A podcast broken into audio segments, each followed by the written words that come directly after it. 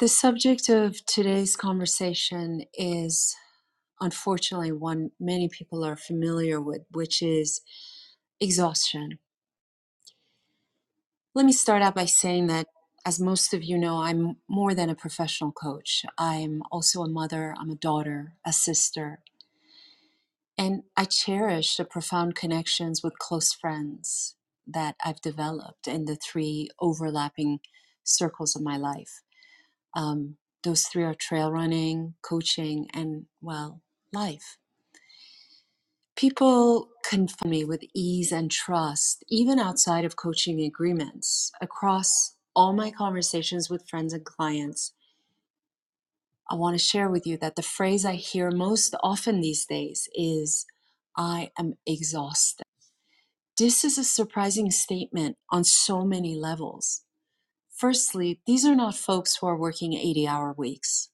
Secondly, regardless of their age, they possess the means to travel, socialize, and enjoy their hobbies. So, why? Why are they so exhausted? Are they spoiled, entitled, just plain ungrateful? Why the exhaustion if they have so much freedom, flexibility, and resources? In his groundbreaking work Outliers, Malcolm Gladwell offers this principle. He says that the key to achieving true expertise in, in any skill is simply a matter of practicing, albeit in the correct way, but for at least 10,000 hours. That's slightly less than five years of 40 hour weeks. Taking into account that my obsession with the field of human behavior and potential surfaced in my late teens, I have put in more than 40,000 hours in pursuit of this particular mastery. So, what I'm about to share with you about the exhaustion epidemic is not science backed. It is supported, though, by my own experience, both personally and professionally. I put it to you that the kind of existential exhaustion that so many of us are experiencing is not the result of working too hard or too long. It is the result of living our lives half heartedly. As Brother Steindl-Rast to the poet David Whyte, and most of you know that David Whyte is my favorite poet, he said, The antidote to exhaustion, David, is not necessarily rest. The antidote to exhaustion is fitness. So, for those of you who are looking to cure exhaustion by chasing the next vacation spot or spa treatment or simply getting more sleep, I have the following advice. Taking care of your physical needs, look, it's the baseline requirement for any kind of transformation. By all means, get adequate rest, give your body regular breaks, and follow a daily practice to nurture your emotional and spiritual health.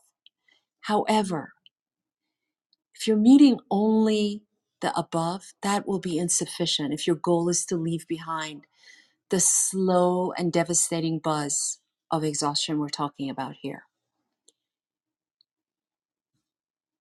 To fundamentally overcome exhaustion, of the following difficult and profoundly uncomfortable questions.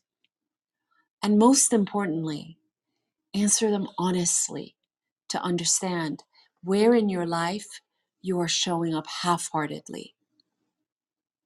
Even if you choose not to do anything about it right away, you will have identified the source of your exhaustion.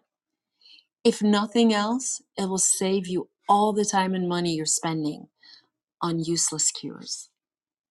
Here are the 15 questions. Number one Do I know how to love? Two, do I know how to enjoy my own company with ease and joy? Three, am I in the right community, circle, clan? Four, do I know how to listen deeply? Five, do I have a small circle of friends or even one friend that I feel safe with? Six, have I decided what enough looks like for me? Seven, do I know how to slow down in a world that preaches speed? Eight, do I know how to tap into my heart and gut intelligence and not just that of my mind? Nine, am I generously sharing my gifts with others? 10. Do I know the difference between pleasure and fulfillment? 11. What is the important conversation I am not having? 12.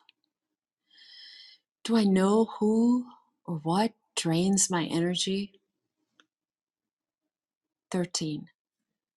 Do I secretly enjoy being the victim or the problem solver and the magnet for all manners of trouble?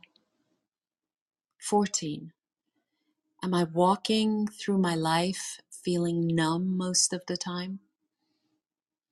And the last one, number 15.